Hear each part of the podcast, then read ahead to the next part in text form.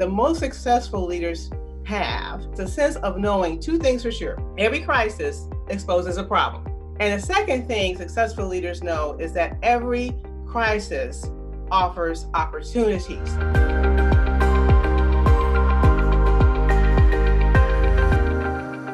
Welcome to another episode of the ROI podcast presented by the Indiana University Kelley School of Business. I'm your host, Matt Martella. Here on the show, our mission is to help organizations make better business decisions. So, if this is your first time joining us, we want you to know that we are here for you, especially during this COVID 19 pandemic. So if if you're a small business leader or you're a large business leader and you would love to get some expertise or advice from some of our faculty and how to navigate through some of these tough times, maybe uh, you're wondering what you can do as a leader. What is your next step? And you just want us to have an episode revolving around a specific topic, or you know of a person who would make a great guest for our show send us an email to roipod that's r-o-i-p-o-d at iupui.edu well, you can feel it in the atmosphere, especially within the economy, that there's an antsiness that's starting to build on reopening the economy. And actually, a lot of conversations are revolved around this the plan of when will the economy reopen. So as everyone's eyes are getting set on this economy getting back to hopefully uh, normal as it was before this pandemic, the thing that's going to be extremely important for every organization is how we re enter into a reopening economy. Today, I am joined by Kelley School of Business professor of business law and management, Charlotte Westerhaus-Renfrow, who's been a familiar face on our podcast and is still has one of the most popular episodes to date on the show. So, Charlotte, just want to welcome you back to the podcast. Thank you, Matt, and I'm always happy to be here. So we're talking about the reopening. It's not a matter of if the economy is going to reopen, it's when. When we will get back to you at least some sort of normal especially as it revolves to businesses opening up. And you know, you and I were were talking that the how we re-enter into this uh, reopening of an economy is going to be vitally important for organizations. So let's start with this how we need to start preparing to get organizations ready? Well, I think in that realm of how to prepare, I'm going to talk today a lot about how our leaders can lead us in a preparation to successfully come out of this latest crisis. Leadership is, is, is such a, it always has been to me one of the most exciting ways of looking at success for groups of people, teams of people, in this case, the entire world. How can leaders help lead us successfully out of this major crisis? And so I want to start out with what I think the most successful leaders have. And it's a sense of knowing two things for sure. Every crisis exposes a problem. And the second thing successful leaders know is that every crisis offers opportunities. And so, what I did to kind of shore up this, and as a faculty member here at the Kelley School of Business, I wanted to see if there had been any type of surveys or research on this. And uh, fortunately, Gallup, a leader in polling, they have done what he called a meta analysis. They have studied the confidence levels, global cities, uh, citizens' worries, fears during every major crisis during the eight past eight decades, and that is the Great Depression, Pearl Harbor, World War II, the Kennedy assassination, the riots in 1960s, the real crisis that we had in our country after 9/11, the more recent one with the 2008 global financial crisis, and now they're actually doing some research and surveys on the COVID-19 pandemic.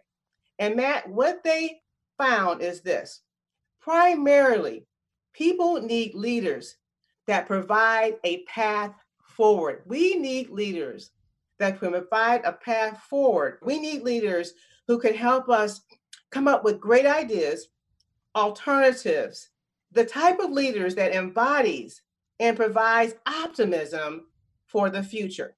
And I love that because I think it's so easy especially when you see a crisis take place. It is so easy to get so consumed with a worry or a fear, but it's really eh, like you said. I mean, even in 2008, how many organizations rebounded and maybe even came out on top because of seeing it as as uh, an opportunity, even though there is crisis. It is absolutely natural that in the midst of a crisis, people will fear. They will have fears, they'll have anxieties. They're very short sighted. Survival is very important. But leadership, and if you go back to the 9 11 crisis this country went through, there was the leadership of, yes, we had never seen anything like that on American soil. It was a horrific tragedy. Yet, out of the midst of that, our leadership, our political leadership, our business leadership, our community leaders, we rallied around this hope that we would be united as a country. I remember seeing American flags on cars, on people's homes. The, the theme was this will never happen again. We didn't know how. Mm-hmm. At that time, we weren't even quite sure who the enemy was. We didn't know how we were going to do it, but we were going to do it. And that led us out of that crisis. So, the real question I think leaders should probably be looking at is not only understanding that crisis offers opportunities, but how do leaders actually seize these opportunities to survive and thrive after crisis? How do they provide a path forward. Because mm-hmm. it's really easy, you know, like you were saying, to if you lead out of simply emotion, you're going to lead yourself all through rabbit holes and rabbit trails because we know the only constant thing that's changing is the changing of emotions versus really buckling down to what's the facts, what's the known elements we can anchor to. Exactly. Now, I will tell you there are, and, and what I'm going to share with you today, there is an emotive part of great leadership and seizing the opportunities positively. So I would I want to kind of lay this out in like the three um, kind of three legs of a three-legged stool. Three legs to how a leader can seize opportunities, survive, and thrive, and move a path forward for leaders and for individuals who follow them. The first one is empathy. The second one is decisiveness. And the third is a leader's ability to create and embrace new ideas and innovations. These are three key qualities that leaders really need, really need to show and actually need to do, actually need to actualize. I believe in a crisis like this to help us make more opportunities for us to be successfully led out of this crisis. You know, we hear empathy a lot. I think empathy can be one of those buzzwords that um, almost loses its uh, impact on because we just hear it in every leadership book and everything was like, oh, lead with empathy, make sure you have empathy. But let's drill down to the core of of what you're speaking of. Like, what is empathy, and how can we embrace that as leaders? And I'm going to do this in, as far as giving you more of the, I would say, dictionary empathy, but also how even local businesses here in Indianapolis are, is, are how they're doing this right now. And they are. And here's why they're doing it. The ability to empathize with people right now, and I say in the realm, in the context of business, the ability to emphasize right now in your business and your key relationships with your people will ensure support, and loyalty. So here's how you can do it. All right. You can help your uh, customers with a service and product they need. And here's the catch with empathy whether or not you will make money or not. Mm, that's good. In these times, okay, all right, in these times, you have to pay it forward. And the support of leaders, business leaders, in these difficult times will go a long way to retain these customers for life after we emerge out of the crisis. And I can give you three great examples here in Indianapolis. Um, Psalms Restaurant, Big Love Canteen, and Half Liter Barbecue. They have a, a, a, a kudo right now. You can go to their website and it says this, help us feed to flatten. So in other words, help us, these, these restaurants, to feed not only their customers, but our community to flatten the curve of COVID 19. So, what they're doing is they're pivoting their businesses to become a food and provision marketplace. They're taking in the various goods, the vegetables, the meats, the dairy products that they would usually use, all right, to make the product of meals. And they're actually making their restaurants marketplaces and pantries to help feed people in their communities, to feed their customers. And this is most importantly, they're donating a large portion of these proceeds to feed the hungry to organizations here in town, to food pantries here in town. They're also providing carry-out meals for purchase and pantry items. They're using a food safety monitoring system for a touchless carry-out process. They have menus that encourage their customers to order for the whole week, so they only have to make one trip to avoid as much contact as possible. And get this, they're really encouraging everyone to help flatten the impact of the virus. And if they are also, most importantly, engaging their client base, they will remember this type of empathy. So when the good times roll again, they'll come back to their restaurants. They'll come back to the restaurants and purchase their meals like they did in the good old days. That's what I'm talking about empathy, where you can show your customers, you can show your clients that you care about the situation that you're in, as well as care about what will happen in the future. And that way, your customers will care about you, and that will also carry into the future.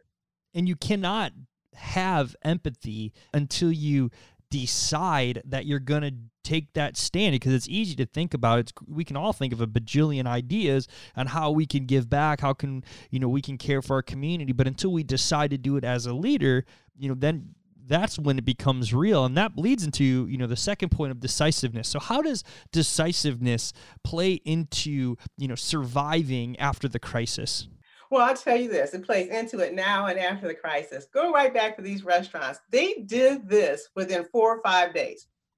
All right.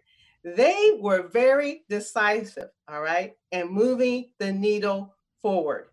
The decisiveness to move us out of the crisis, it has to be one where we don't have this urge to be hyper focused. You've got to think about decisiveness as creating alternatives, Many people think decisiveness is something that we kind of see, I would say, in cinematic or movies or folklore, someone that makes a quick decision right away.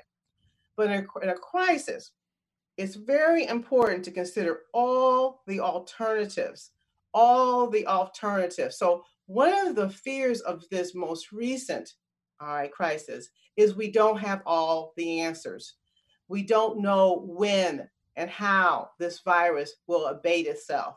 We don't know exactly when we'll have an effective treatment. We don't know exactly when we'll have a vaccine. We have hope, you know, we have uh, hope and optimism and leading in that direction, but we don't have all the answers yet. You still can be decisive if a leader, as a leader, if you cre- create all the alternatives within those three or four scenarios. So, what happens if we're able to get out and all get out in society with safe precautions in the short term, what should we do as a business? What happens if we'll have to maybe hunker down for a reoccurrence of this virus? What should we do? And you plan that now. What happens if? What happens if? And you have lots of alternatives that you can quickly move to in the future as you lead people out of crisis. You don't want to be reactive you let your followers and people know, your customers and clients know that we have contingency plan after contingency plan after contingency plan while we're going through the crisis. And that will make us nimble as we lead our organization and our business out of the crisis. And I think one thing I want to focus on what you said is that slow and steady because when you get hyped up in the emotions of everything's happening, you know, and things that are outside of your control in business, sometimes we as leaders take it personally, you know, and I think what happens with that is we feel like we have now this urgency to make decisions really fast. And I think that leads into a lot of trouble because when you're trying to lead your team through, if you don't have a hunkered down why you're making these decisions, when people start questioning, it ultimately is like a house of cards and falls over. Or people get into trouble by just, oh, let's just follow suit because everyone else is doing it and they just kind of blindly go into a decision. Well, I think in that situation, leaders and what the research shows, followers, customers appreciate honesty. We don't have all the answers. And that is the reason why we're creating all of the alternatives. So when the question comes of why, sometimes you can actually say, or should say, to be honest with you, we have never, ever, our the world has never seen anything like this. All right. Nothing like this COVID-19 pandemic. But we, and we'll need your input from our customers, our clients, and our employees, your input to create the alternatives. And when we get the answers to those questions, you will be the first to know. At this time, honesty and transparency can help in people respecting the decisiveness. So it's not always, you know, turning on a dime. Because right now we don't have all the answers. But even in the midst of not having all the answers, you can foresee or should foresee a variety of alternatives. I know right here at Indiana University, our leaders are thinking about all of the various contingencies that could affect us able to have our students back sitting in class. We don't have all the answers, but we have a variety of contingencies all the way up to our leadership of our presidents, our chancellors, our deans. So we know we don't have all the answers. We're telling our students that we don't have all the answers, but we do have one thing, and that is a mission to provide excellent education. So the leader should always convey that mission and be honest, be transparent, but be nimble and have alternatives. And, and that, that will really go a long way to support decisiveness. And finally, this all leads back into what we were talking about earlier, back in 2001 when 9 11 happened and the country was brought together. You know, it caused people to reflect and to look into the future with a sense of optimism, with a sense of the, the ability to create new ideas and innovation, which is your third point. You know, looking to where is the opportunity in the midst of this? Well, creating um, innovation is extremely important and creating these alternatives that focuses on growth, all right, focuses on moving us forward to a better future. It's very important. But I think equally important for leaders is this. You've got to motivate your customers, your clients, your employees, whoever follows you, you've got to motivate them, persuade them to embrace these new ideas and these this new innovation. And going back to the research, the research shows one of the best ways to do this is work with your customer, clients, employees, and followers and enable them to have something called a growth mindset. Well, a growth mindset is something, if I could use a quote, and this quote is from Debbie uh, Millman, she's an American writer. It's kind of focused on this uh, foundational type of tenant. And Debbie says this if you imagine less, less will become what you undoubtedly deserve. So you can have great leadership that's innovative and creative, and yet you've got to give the folks who are going to actually make this happen to be able to actually see it and be it as well. So going back to a well-known and well-respected uh, psychologist, Carol Dweck, and her work on mindset. In the book, I recommend to everyone. You can get it online from a library um, or you can, of course, go out and get it on your own. And when you get it, get a highlighter because this book is very, very cinema in this case. Mindset, the new psychology of success. What Carol did is she went back and looked at a premise for all of us. And this is this we all basically have a sense of our abilities, right? And we have belief systems about our abilities. And those belief systems about your abilities, Matt, my abilities, your employees' abilities, your customers, that kind of fuels their behavior and predicts their success as you are getting them to embrace new ideas. So, what Carol basically was able to show is there's two mindsets in people. There's people who have a fixed mindset, and there's folks that have a growth mindset.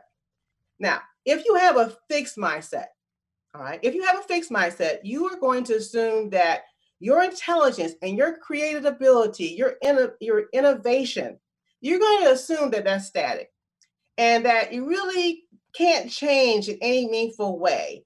So, what you do if you have that kind of mindset is that you strive, you do strive for success, but in order to be successful, you do everything you can to uh, not to fail. You avoid failure at all costs because if you avoid failure, that will maintain your sense of being smart and skilled.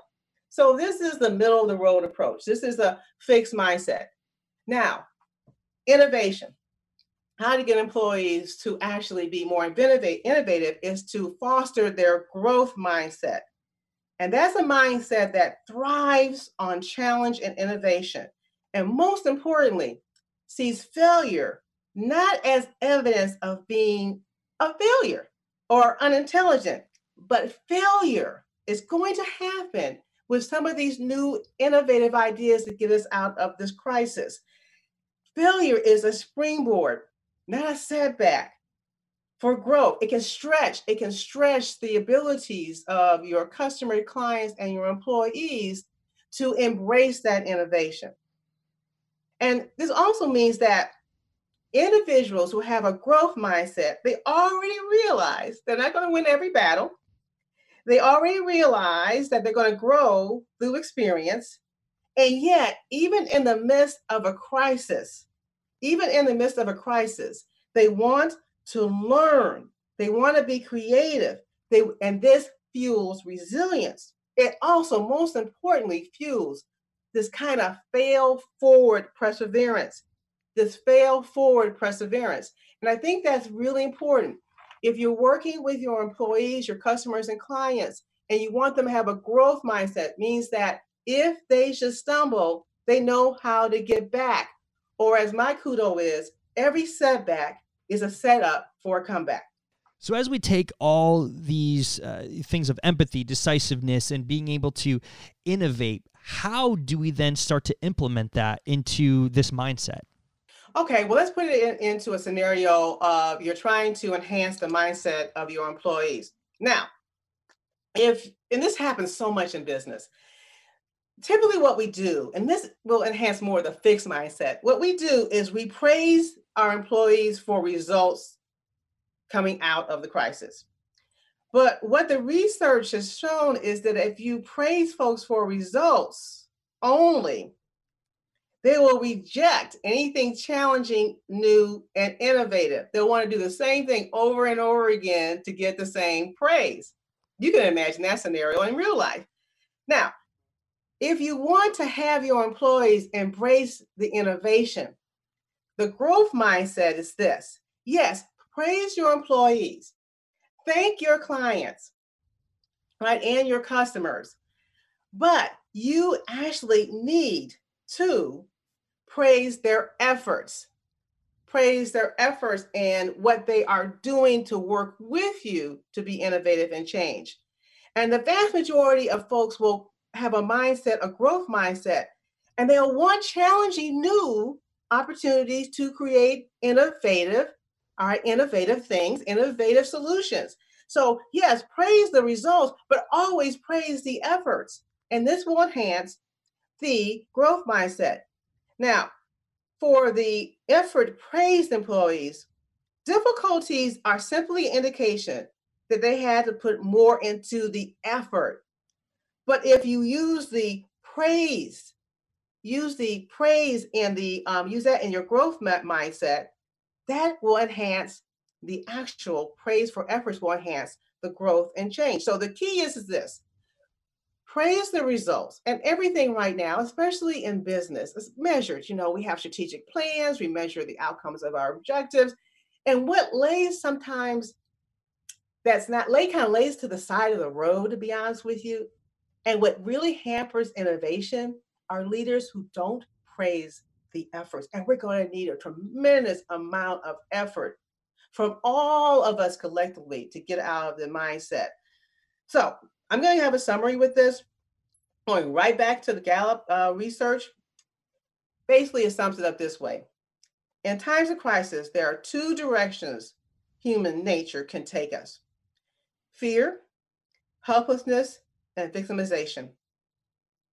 But there's another path self actualization, engagement, and innovation. And if leaders have a clear way forward, humans become amazingly resistant. So move forward. Move forward with empathy, and move forward with decisiveness and move forward with innovation. This is what's going to help us, I believe, really pull us not only out of this particular crisis, but beyond to be more successful than we've ever seen in our society and in our country. Again, Charlotte Westerhouse Renfro, Kelley Professor of Business Law and Management here at the Kelley School of Business. This has been another episode of the ROI podcast presented by the Indiana University Kelley School of Business. I'm your host, Matt Martella. Join us next week as we take while everything we've learned about the mindset of leadership in crisis and implement it into a strategic plan. We'll see you next week.